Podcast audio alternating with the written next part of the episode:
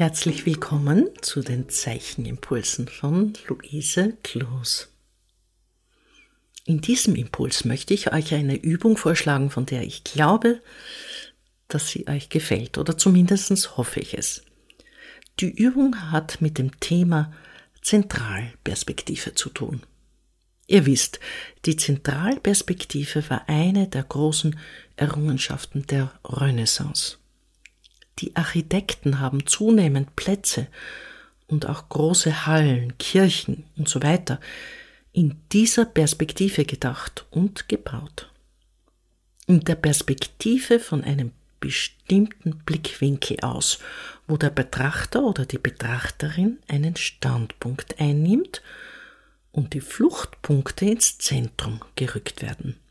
Das ist eine besondere technische und gestalterische Errungenschaft der Renaissance. Ich möchte euch heute diese Perspektive vorschlagen, allerdings mit einer sehr einfachen Methode.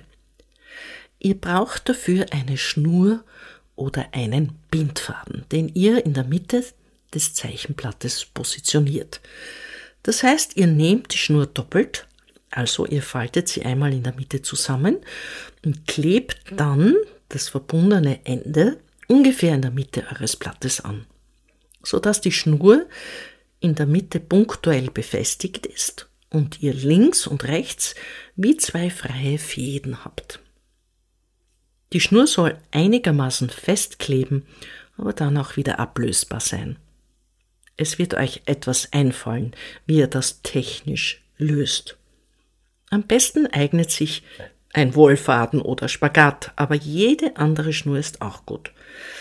Wenn ihr das also in der Mitte fixiert habt, geht ihr folgendermaßen vor. Wenn ihr die beiden Fäden senkrecht hinunterhängen lässt, bildet sich wie eine Straße eine Doppellinie. Je nachdem, wie breit euer Kleber oder eure Fixierung in der Mitte ist, ist der Abstand zwischen diesen beiden Linien größer oder kleiner. Aber in jedem Fall ist es eine gedachte Doppellinie, ein Streifen, der von oben nach unten durchgeht und damit ein sehr schmales rechteckiges Format hat. Der zweite Schritt ist, dass ihr kleine Rechtecke zeichnet, querformatig oder hochformatig und so, wie sie im Rastersystem verteilt sind als ob ihr viele kleine Schachteln auf eurem Platz liegen habt, die ihr von oben seht. Diese Rechtecke können hoch oder querformatig liegen, sie können kleiner oder größer sein und ihr verstreut sie über die Fläche links und rechts der Doppellinie. Damit haben wir schon den dritten Schritt gelöst. Also Schritt eins ist, den Bindfaden festzukleben. Schritt zwei, diese schmalen senkrechten Streifen mit den beiden Linien einzuführen, im Zentrum. Und der Schritt 3 ist, diese Kästchen über das Blatt zu verteilen. Als nächstes nehmt ihr den Bindfaden und legt ihn an eurer Ecke zu euren Rechtecken an und zieht eine Linie. Die Linie endet nicht in der Mitte, wo der Bindfaden befestigt ist, sondern irgendwo unterwegs, nicht zu weit entfernt von eurem Rechteck. Alle diese Ecken eurer Flächen verbindet ihr mit Linien. Dadurch entstehen hohe Quader oder Kuben wie Gebäude. Sie haben alle eine Verbindung, sie laufen alle zum Zentrum hin. Aber sie münden nicht dort hinein, sondern hören schon früher auf. Was daraus entsteht, ist eine Hochhauslandschaft, die sich förmlich dreidimensional vor euch auftut.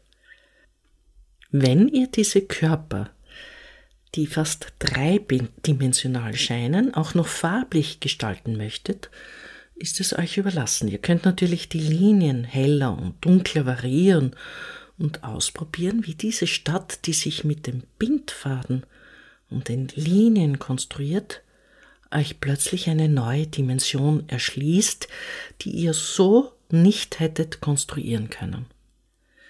Durch den Punkt mit dem Bindfaden in der Mitte ist die Zentralperspektive bei dieser Übung eine Perspektive, die mit dem Blick von oben ins Zentrum hineinfährt. Das gab es in der Renaissance zunächst noch nicht, wohl aber später, bei den hohen Gebäuden wie dem Petersdom oder der Kathedrale von Florenz. Da hat man diese Perspektiven auch schon aus der Vogelperspektive gesehen. Das möchte ich gerne, dass ihr ausprobiert und dabei euren Spaß habt. Nehmt das Blatt nicht zu klein, mindestens A3. Wer in einem Buch arbeitet, kann doppelseitig arbeiten und den Faden in der Falz des Buches montieren. Wenn ihr fertig seid und eurem Gefühl nach alle Gebäude in Linienwand infestiert sind, könnt ihr den Klebestreifen vorsichtig herunternehmen und den Faden entfernen. Ihr könnt auch gerne die Doppellinie, die Straße noch mit einem Mittelstreifen definieren. Ihr könnt der Straße auch eine Farbe geben, wenn ihr möchtet. Ich wünsche euch sehr viel Vergnügen und eine perfekte Stadt mit Hochhäusern unterschiedlicher Höhe. Alles Liebe und eine gute Woche. Eure Luise Kloos.